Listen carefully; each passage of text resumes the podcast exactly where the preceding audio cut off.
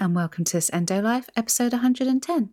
I'm Jessica Drummond. I'm an endo warrior, an endo health coach, and this podcast is all about living and thriving with endometriosis.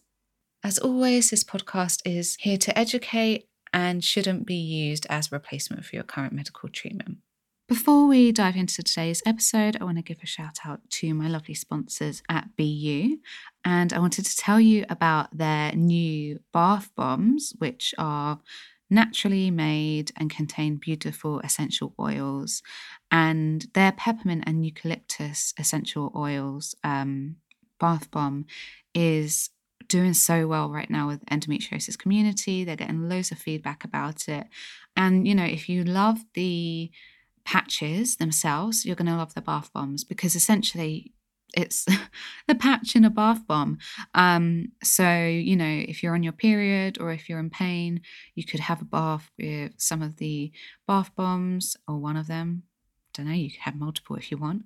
And then get out the bath, maybe rub in some CBD balm and put your patch on top, which is what a lot of people are feeding back that they're doing. So I would love to do that, but I don't have a bath, so I can't. But if you have a bath, then, you know, I think these new bath bombs could be a lovely way to help alleviate some of your pain.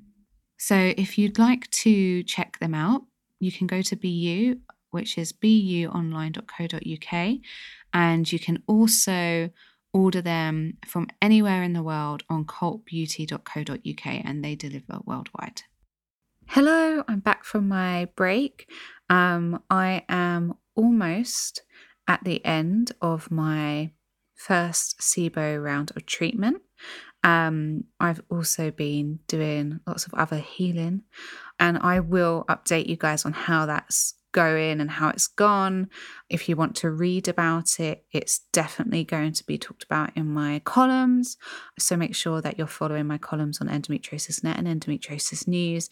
And I'm sure that I'm going to do a podcast episode on it soon, and I'll very likely do some Instagram stories on it. But I don't want to kind of go into it all now, as this is a totally unrelated episode. So let's dive into today's show, and I'm really looking forward to catching up with all of you guys on Instagram, replying to your DMs, your comments, your emails. So if you reached out to me, thank you so much, and I'll be in touch with you as soon as possible. Just give me a little bit of time to work through all of the messages, and I will get back to you as soon as I can. Okay, so today's episode I'm really excited about, because it's a topic that I've wanted to cover more since really starting the show, but I've just not found it covered as much as endometriosis is actually. So I was so excited to have Rebecca Sayers come on the show to talk about PMDD. So Rebecca Sayers is the PMDD health coach who's helping people take back control of their well-being and their mental health and their physical symptoms with natural methods, self-care, and empowering health coaching. Rebecca actually experiences PMDD herself, but her PMDD symptoms are now under control and she lives a very healthy, happy life. She went through many years of struggle and has come out of the other side. She's tried lots of different methods, and her experience with that and her holistic healing journey eventually led her to specialize in PMDD as a health coach. And we actually trained at the same health coaching school together. She now helps people all over the world with PMDD, and as so many of us with endo have PMDD, I don't believe I've had it, but I've definitely questioned before whether I've had it in the past, and I've come to the conclusion that I don't think my symptoms are severe enough, and actually when I manage my hormones, my PMS symptoms completely resolve. And clearly we know PMDD is so much more severe than PMS that I think that my issues really just arise from estrogen dominance playing havoc with my body. But I do know that so many of us with endo do suffer from PMDD as well. So I really wanted to dive into this more in this show and talk more about the alternative options for treatment, because my previous episode on PMDD with Vicious Cycles, we discussed the conventional approach and how to get diagnosed and just more the medical route. And I really wanted someone to come on the show to talk about the alternative options and the things that you can try at home. So I was so excited to find Rebecca. So in this episode, we talk about Rebecca's PMDD story and what helped her to feel well again, what PMDD is and the symptoms and causes of PMDD. So we just do a recap in case you hadn't heard that previous episode. Her approach to managing and how that compares to the conventional approach, and whether it's possible to actually use those two in conjunction with each other. We talk about where to start with managing PMDD and how it's very individual for each person. PMDD hacks that could help people who are stuck with in-the-moment symptoms and need relief as soon as possible, and where to find further support for living with PMDD. So if you experience any symptoms like suicidal thoughts, feeling like you're an entirely different person, severe debilitating anxiety or depression, or really severe physical symptoms in the lead up to your period, and it really could be as far as in advance as like 2 to 3 weeks, then I think this is really going to be an episode that is worth listening to, because you may have undiagnosed PMDD. And if you do have PMDD and you know that you do, then I really hope this episode is useful to you. Rebecca was an absolute pleasure to talk to. She's wonderful and such, I'm sure you're going to hear, she's such a kind and caring person. And yeah, here she is. So hi, Rebecca, and welcome to the show. It's lovely to have you on. For any listeners who aren't aware of your work yet, although I'm pretty sure many of them are following you already, could you tell us a bit about you and what led you to the work that you do now? Yeah. So first of all, thanks for having me on the show. I'm really excited to chat with you all about PMDD. But to answer your question, I work with people who have PMDD, which is premenstrual dysphoric disorder. I'm a health coach, and I got into it because I was diagnosed with PMDD when I was 28, after about a decade of experiencing a lot of symptoms that go along with PMDD, and being on and off a lot of medications. I had a lot of anxiety where I would hide in my closet and just be on the edge of panic and not be able to function. I would be really tired. I would sleep like 10 or 12 hours a night, get up and want to keep sleeping. I would have to leave work because I couldn't stop crying. I was a school teacher at the time, so I'd go to work and walk into my classroom and just like burst into tears. And then, some days I could pull together and some days I would have to go home. And so all of these really moody symptoms, and I would go to my doctor and they'd run tests and they'd be like, oh, well, everything's normal. Here's an SSRI, here's an antidepressant, or here's the birth control pill. And so I was on and off of those medications. And when I was on SSRIs, I would wake up in the morning and I would be like, I just want to be dead. I don't want to be here anymore. Yeah. I'm going to have to live, I'll probably be alive 50, 60 more years. People in my family live a long time. So, and I just I don't want to do this. And I was never suicidal. Some people with PMDD can be suicidal, but I just had these feelings of ugh. So I got off of the SSRI and was on birth control pills. But then I was feeling like I would just get anxiety and depression all month long. And at this time, I wasn't totally aware that my moods were connected to my cycle. And I moved a lot during my 20s too. So I kept working with different healthcare practitioners. And when I was 28, I moved to Texas. I got this new OBGYN, and she's the one that kind of helped me connect the dots between, oh, my moods are connected to my monthly cycle. So at that point, I got back on SSRIs, and she put me on SSRIs during the luteal phase of your cycle. So those weeks before your period, which is a common way that doctors will prescribe SSRIs for people with PMDD, so they can kind of go on and off of them. And so I was on that. I got back on birth control. I feel like I'm a slow learner sometimes. And I also started having these really irrational thoughts where I was like, I am the ugliest person in the world. I need to go get plastic surgery. And then I need to move to another country, not tell anyone that I've done this, start my life over. And so I started like researching and like, okay, do I have enough money? Where am I going to do this? Like, and just, you know, like, okay, I'm no model, but like probably don't need to do all of that, you know, and don't need to like. Absolutely not. Yeah. So like this combination of like anxiety and fatigue and depression and irrational thoughts and on and off the meds. And I got to this point, I also started twitching. I like get this twitch and I was like, I can't do this anymore. And these, I'm not sure these meds are helping, but I don't know what else to do. And around that same time, my boyfriend, who's now my husband, sent me this article by Alyssa Vitti. And she's the one who wrote The Woman Code. Yes. She's into cycle syncing and like, you know, matching what you're eating with your cycle or your workouts with your cycle. She's a queen. Yes, for sure. And this article was about libido because I also had like no libido at that time. And I was like, oh, maybe there's, you know, another way, another approach to this, you know, maybe I can try some of these, you know, these food changes or lifestyle changes. So I ended up stopping all my medications. I got her book. I like started to go through it. But at that time, I also found a functional medicine doctor who helped me a ton. I had a lot of gut health issues because of all the medication I've been on. Oh, yeah, I also worked with a I also worked with a health coach at that time, and I found a good therapist. I started doing yoga regularly.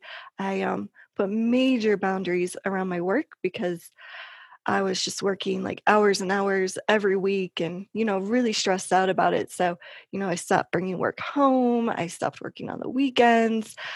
I just like made these drastic changes, and it took, you know, honestly, it took a couple of years to feel like I no longer have these debilitating symptoms. Like sometimes I still feel a little PMS-y, like I'll get irritated or, you know, maybe a little anxious, but nothing that like totally ruins my whole week. Yeah. So long story short, after like going through that journey, I discovered health coach. Well, you know, I'd worked with a health coach, but then I decided like, oh, I want to get a certification in this as well. And then through that, I decided, you know, I really want to help people that have experienced what I've experienced. So that's kind of how I got into the work that I got into. It's so interesting, especially the fact that, you know, it took you a couple of years to feel more of the kind of intensive symptom relief. How did you not lose faith during that time and stay motivated? Because I think something that I see quite a lot within the endometriosis community is that it can be difficult to keep going with a change if they're not seeing relief straight away. So what was that like for you? How did you kind of keep persevering? Yeah, I think it's the same in the PMDD community. It can feel really hopeless sometimes, especially when you don't see results right away. I think that, you know, working with that functional medicine doctor and the health coach was really helpful to like keep encouraging me, like, and reminding me like it is a process, you know, it does go slowly. And I think I also at that point was just so disheartened by the fact that medication didn't seem to be working for me either. So I was willing to like keep pursuing this route a little bit too. I think those were kind of some of the things that helped me. Yeah, I think you're right. I think sometimes going through things on your own, even if you know the kind of protocol, can be quite difficult, especially if there's no one around you who understands. So having a professional to talk to can be really helpful.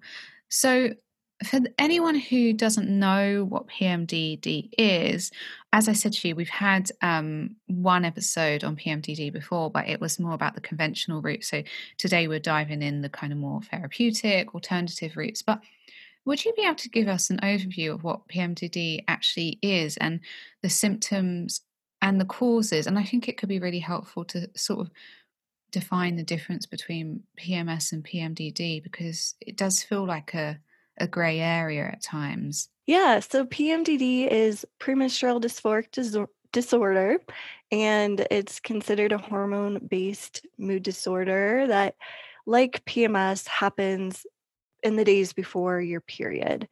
And one of my mentors, Nicole Jardim, calls PMDD PMS's bigger, badder stepsister. I kind of think of PMS as like, and I'm assuming everyone knows PMS, premenstrual syndrome or premenstrual tension. Like, I think of it as like the thunderstorm. So the thunderstorm comes in, cancels your baseball game. You can't go. PMDD, I think more of like a hurricane. It comes in, it cancels your baseball game, but then after it's over, like you have to totally rebuild the park. Like it's just like destroyed everything. And so that's sort of how they're different.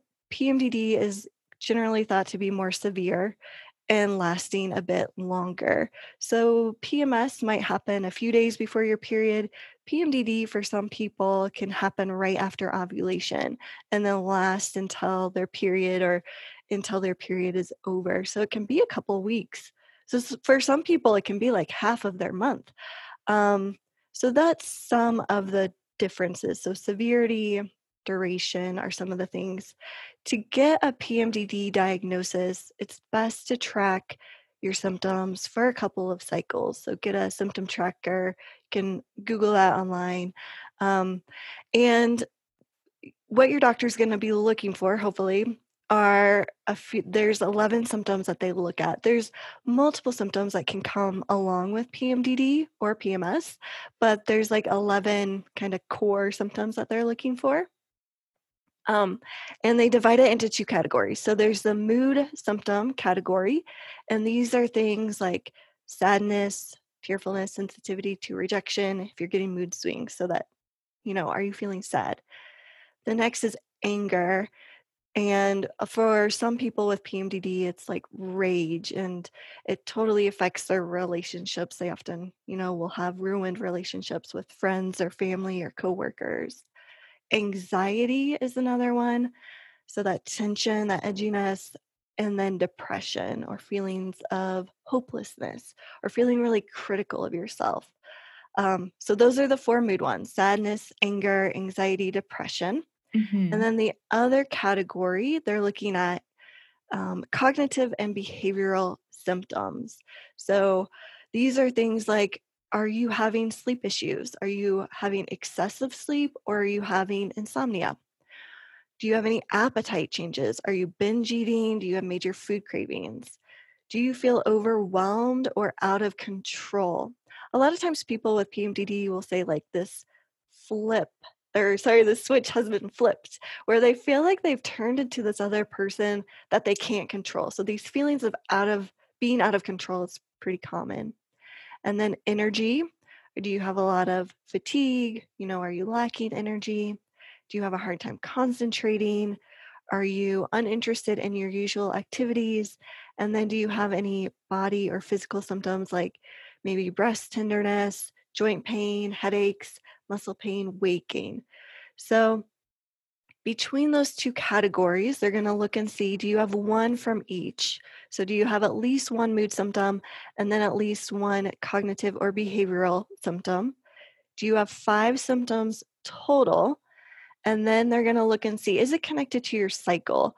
So if you have anxiety all month long, but it gets worse before your period, they would consider that to be like, okay, you have anxiety and it's just this, not just, but it's premenstrual exacerbation. So it gets worse before your period. We're going to treat that as anxiety and not PMDD. Okay. And then also looking, is it connected to your cycle? Because that can help rule out if it's bipolar or hypothyroid or something of that nature. So that's why tracking with your cycle is important. And then finally, they're going to look and see, does it disrupt your life in any way? Are you unable to go to work? Are you unable to go to school? Does it disrupt your relationships? Those kind of things. So if all of those boxes are checked and they've ruled out other possible causes, then you would likely get a PMDD diagnosis. Right. Okay. And I guess, do you feel that when PMDD is there, it's really, really obvious? Because I feel like people with endometriosis are struggling with it a lot, mm-hmm. you know, a lot of the time. And we might have other conditions that can affect mental health as well, like small intestine bacterial overgrowth, which I've got, which causes a lot of anxiety. Mm-hmm. You might be in, you know, chronic pain and stuff. So it can be difficult to distinguish what's causing what. And so, you know, you're wondering, well, is it to do with this or is it PMDD? Is it really glaringly obvious that it's PMDD, or could it be a bit subjective? That's a good question. I don't know if I have a great answer to that, because there's a lot of things. I don't think that it is always super obvious, because there are a lot of other things, like you're mentioning, that can look a lot like this. So, and I think that's where working with different healthcare practitioners to kind of help you peel the layers of the onion, so to speak, to kind of figure out what really is going on. Because like I mentioned, like if you have a thyroid issue, it can also look a ton like this. And you're right, like if you have any gut health issues, it can also look a lot like this. So yeah, I think the answer is probably no, but I don't know if I have the best answer for that. So I think it's a process of kind of peeling away like what really is underneath and what is causing this. And that was one of your questions too. And the answer to the cause is they don't really know, researchers, but I know it's like 2020, we don't really know. But if you Google it, the most common cause that you're going to hear is that people with PMDD respond differently to their normal cyclical fluctuations of hormones. So like during your cycle, progesterone and estrogen are going to rise and fall, and that's totally normal. That's good. But it's thought that people with PMDD have a genetic sensitivity to these rises and falls, which trigger those extreme reactions. It's also thought maybe trauma might be a contributor. Extreme stress might be a contributor. A lot of times when life is really stressful, the PMDD or people with PMS experience this too, I believe. Their symptoms get even worse. Inflammation might be a contributor.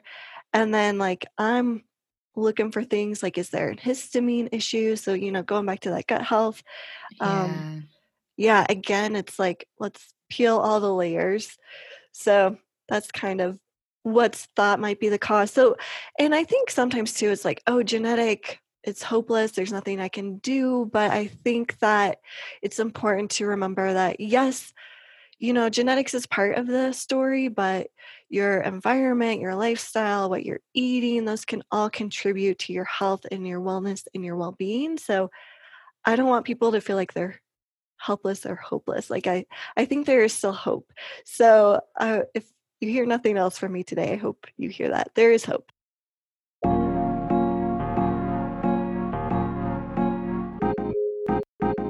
Just a reminder that this episode is sponsored by BU. These natural patches last for 12 hours, so they bring you prolonged relief and can begin working on relaxing your muscles before the pain kicks in, so you're prepared even if your period comes during the middle of the day. Some people even find that wearing them a night before their period can really help soothe the inflammation in the area. To shop, just head to the link in my show notes. This episode is also sponsored by my free guide, Managing Endometriosis Naturally. If you don't know where to start with beginning to take a holistic approach to managing your endometriosis symptoms, then this might help you. If you'd like to download it, just head to the show notes and follow the link and you can get your free copy.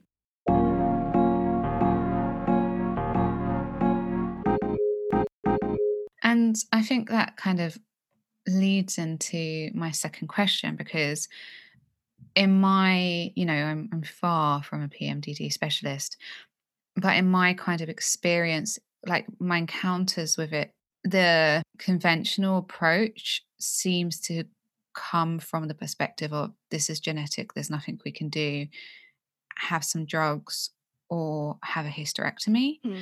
And so what's your approach to managing and alleviating PMDD, and how does that compare to the conventional approach? Like maybe we could do a recap of, you know, of the conventional approaches, because yeah, like you're saying, there's all of these different factors. You're not actually 100% sure yet what the, you know, what the cause is, but there are things to consider. And so that gives us a really holistic overview. So I would imagine that you take quite a holistic approach in terms of managing it within your practice anyway? Yeah.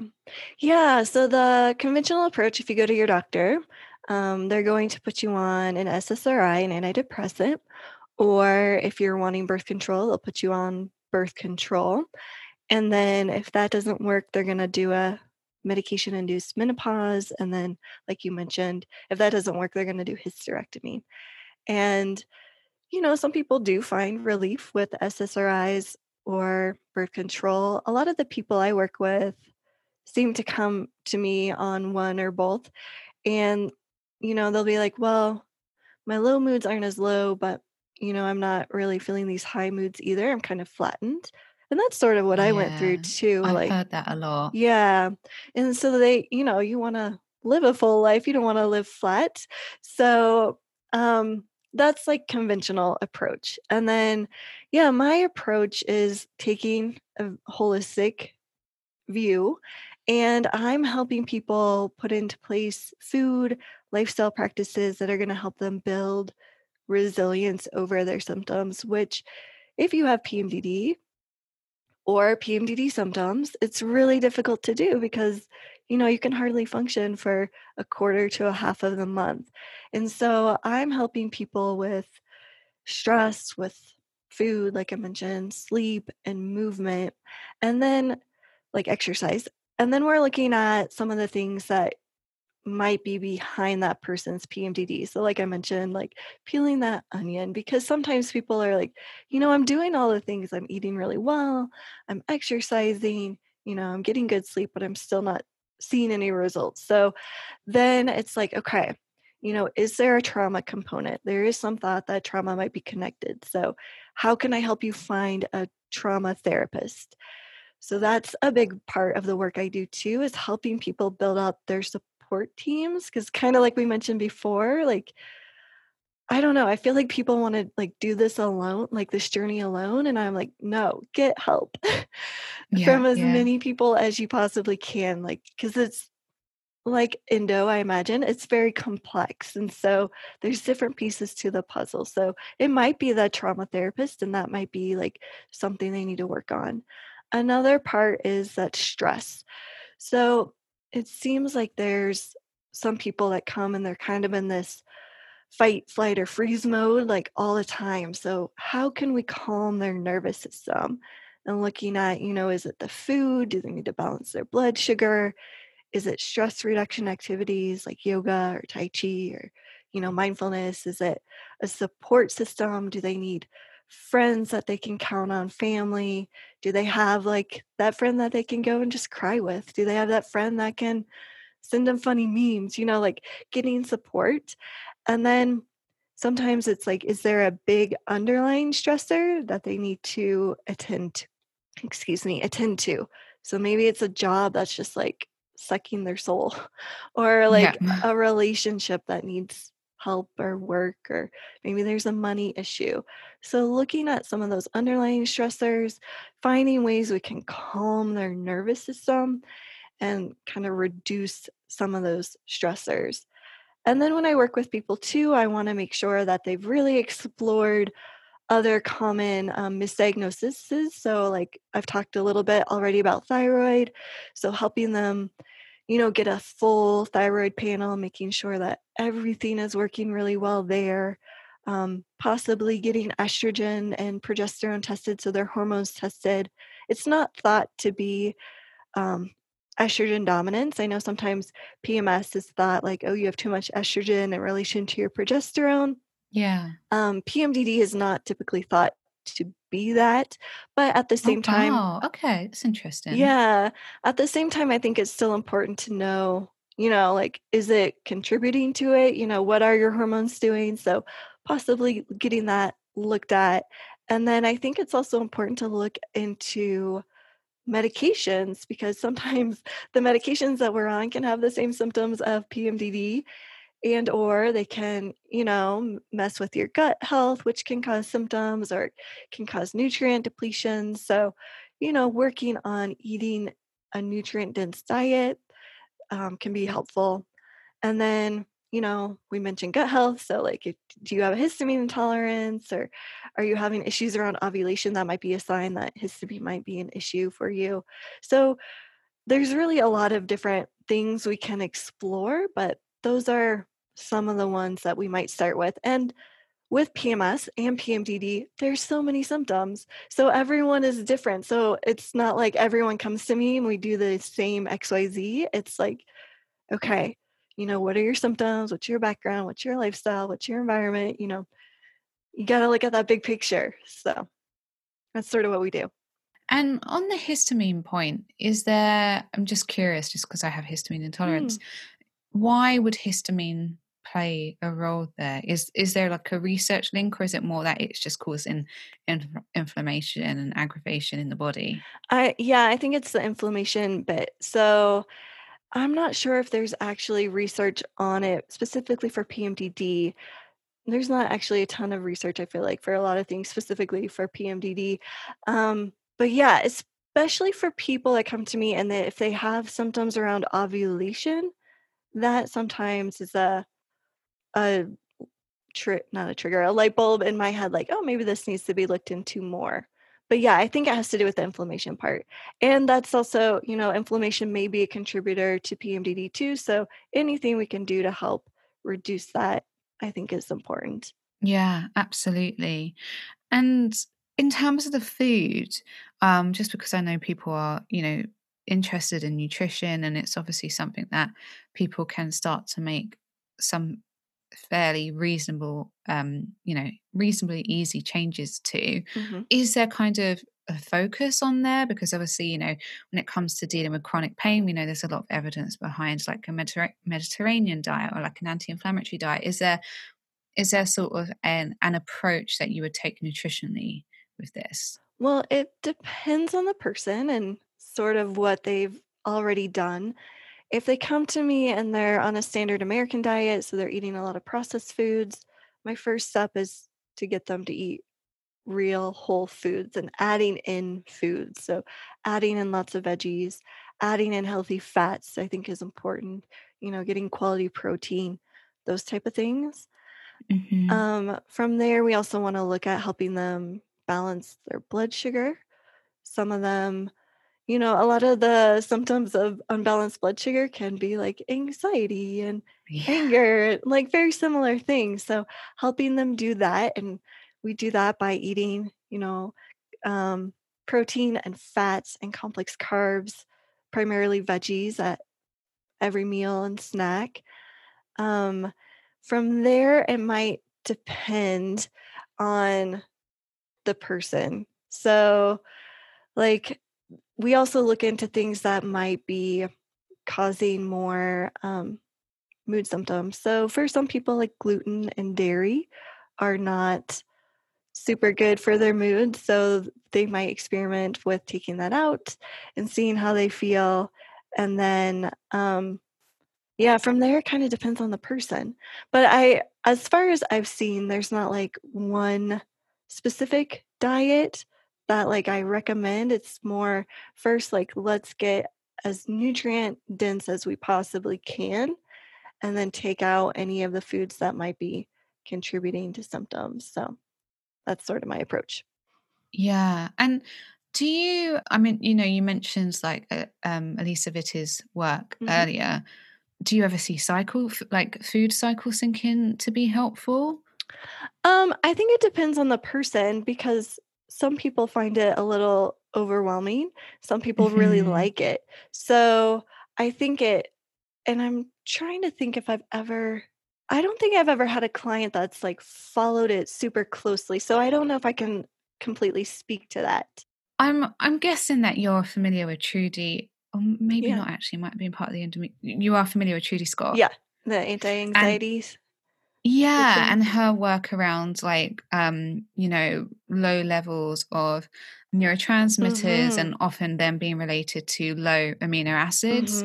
And I worked with Jessica Drummond at the beginning of the year, and she really felt that like my neurotransmitters were like starving. And I just wondered whether you had any thoughts on that around PMDD and, I guess I guess maybe we should, maybe you could explain like Trudy's approach so people kind of know what I'm talking about. But if you had any thoughts around that, like low protein levels or, you know, low amino acid levels, absorption levels.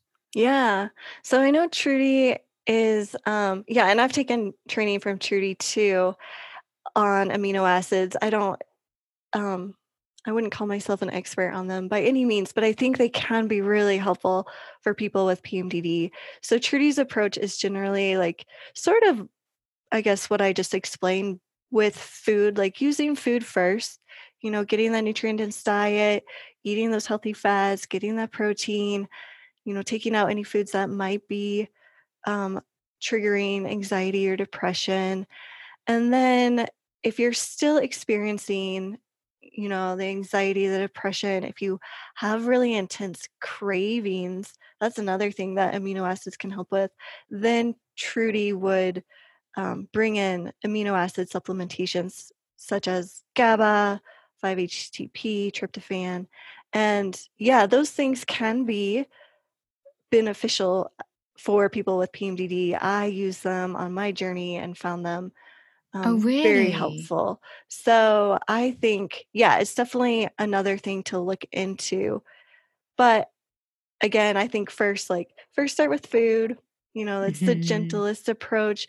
But at the same time, if you're not making any headway, then it's definitely, yeah, look into amino acids for sure. And also like making sure you're actually absorbing the amino acids you're eating from food. Yes. Because I'm pretty much not absorbing anything with my SIBO. So despite having like the healthiest diet of anyone I know, I might as well be eating a standard American diet because I'm deficient in so much. So, okay, that's really interesting. So where, obviously you've mentioned that it's best for people to work with a team if they can, but where would be the best place to start with managing PMDD? And alongside that, I guess one of the things that I would like to know is like, do you spot treat like symptoms? So say, okay, so for example, today I recorded a podcast episode on 5 hacks for reducing brain fog and boosting fatigue. Now, I opened that episode with a disclaimer saying, you know, this isn't the root cause. Like, this isn't going to solve the root cause. Like, your fatigue isn't, you know, your fatigue could be caused by chronic inflammation, a gut health issue, nutrient deficiencies, blood sugar imbalance, like so many different things.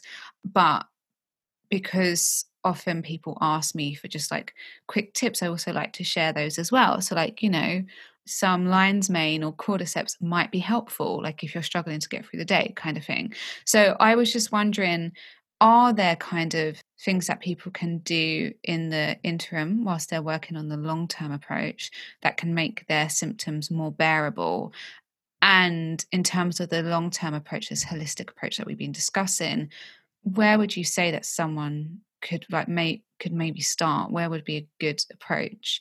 Because in my practice, for example, we normally would start with looking at like, are they having enough like nutrients in their diet, like an anti-inflammatory nutrient dense diet? That's kind of where we'd start to begin to look. So yeah, I was just wondering, do you have any foundational health changes that you would explore primarily? Yeah. So I think, you know, like endo PMDD can be debilitating. So I think in the moment, symptom relief is important. And so with many of my clients, we will, you know, kind of create a little plan of things you can do when your symptoms get really bad. And I think this is important because it brings you back to that headspace of like, yes, I can still take action. I'm not hopeless. I'm not helpless. There are still things I can do, you know, even if it's not going to totally get rid of everything, you know, it still puts me in the driver's seat. So I like that. And really it can be different for everybody just because everyone has different symptoms and such a variety of symptoms. So, you know, it might be something like, okay, if you're feeling anxious, like what snack can you eat? Like maybe you grab a spoonful of nut butter. Maybe it's breath work. You know, you're feeling anxious. Maybe you do a calming breath. You're feeling fatigued. Maybe you do an energizing breath. Going back to that support Like, I feel like I can't emphasize this enough. Get support. But, you know, do you have that friend you can call if you're feeling really down that maybe doesn't understand PMDD, but can be supportive? Or maybe it's a specific yoga move or yoga stretch that can help with a certain joint pain. Or maybe we talk through how to talk to your boss or how to talk to your friends or family when your symptoms are so bad that you can't, you know, interact with people. So things like little things like that are kind of some of the things that we might do as far as in the moment. And then as far as where to start, I feel like that sort of depends on the person and what they're ready to look at. So if they're ready to look at maybe some of their deeper stressors, that might be a place, just like calming that nervous system. But some people are, like you said, people are generally interested in nutrition. So yeah, looking at, are you getting that nutrient-dense diet? And then just like you mentioned, like, are you actually absorbing it? Because if you're not, it's, you might as well be eating the Cheetos and the pizza. So I think those are kind of the two biggest places, the nervous system and then, you know, food, and is it supporting you?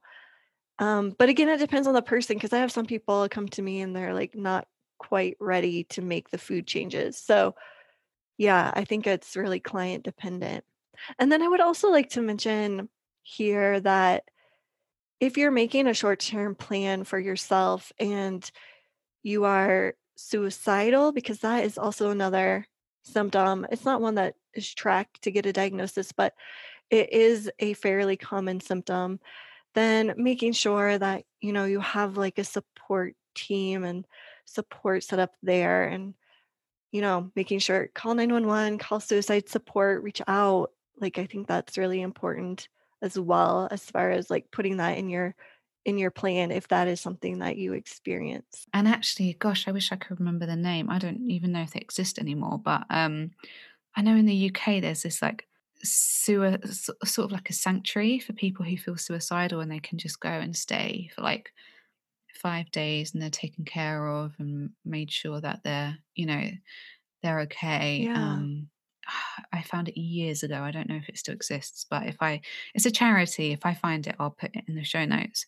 Yeah. And I think going back to that point about nutrition and stresses, obviously we've done the same program, but I went on to do Jessica Drummond's endometriosis specialist program. And there's kind of a bit, I think there's a bit more structure in that than there is in like the women's health training program. And, you know, Jessica talks a lot about how like nutrition is one of kind of the, not necessarily easiest, but one of the fastest ways to see some relief with endometriosis symptoms. Yeah. And so, you know, we explore the options and meet someone where they are. So like some of my clients are like, okay, well, I'm going to start by adding in one extra vegetable, because at the moment they're only eating one vegetable, or maybe not even.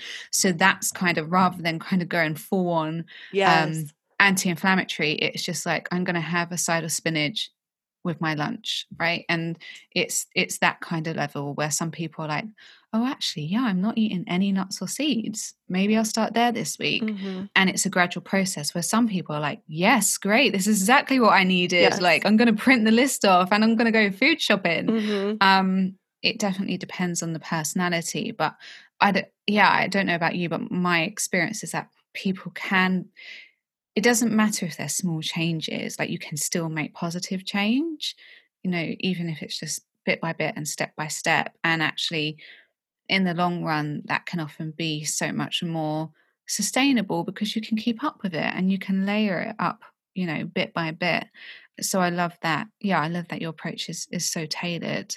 So for people who would consider doing this on their own, are there any resources out there that you would recommend? For education, there is, well, let me just plug my podcast. I have a podcast. Yes, please go for it. So it's called Power Over PMDD, and it is a very holistic approach. And like you mentioned, you know, I have episodes where it's like in the moment, you know, symptom reduction for XYZ, or, you know, we look at in the moment, we look at long-term. I bring on guests. IAPMD is a resource that has lots of information about PMDD. So that could be a place to start. You can also look on their website. They have a place to search for providers. So people and doctors and therapists that are familiar with PMDD, because that can be really challenging to find a doctor who knows about PMDD, who understands it. That can be a really big frustration. So that can be a really good resource, because at a minimum, I think working with a doctor is important. Oh yeah, absolutely. So that, I think that would be a good place to look too. Okay. And I think there's Vicious Cycle PMDD as well. Oh yes. Mm-hmm. In the UK. Yes. Well, I mean, you can access it from wherever you are in the world because it's online, but I'll put that in the show notes too. And so obviously you have a podcast. Where else can people find you if they want to connect? And also, are you kind of working with people at the moment? Are you open to taking on clients at the moment?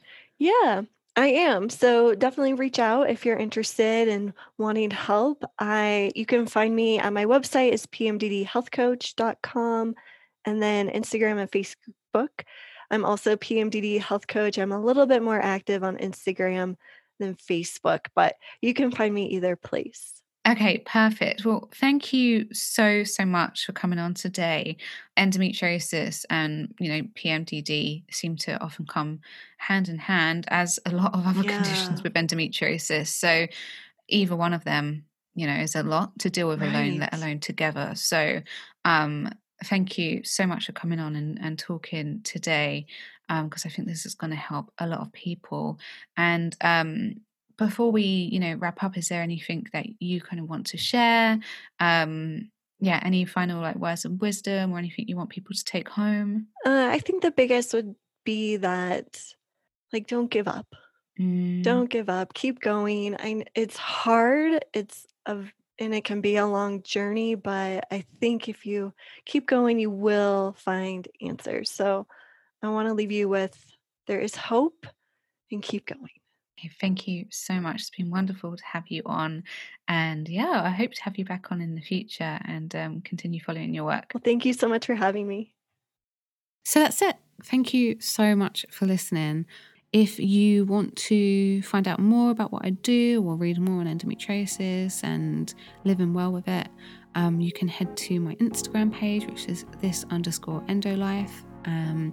You can head to my website, which is www.thisendolife.com, and you can also get a free guide to managing endometriosis naturally on my website. I've put the link in my show notes. It's a beginner's guide to getting started in all of the areas that I have worked on to help reduce my endometriosis symptoms and pain and live well with endometriosis. As always, if you like this show, please rate, review, and/or subscribe.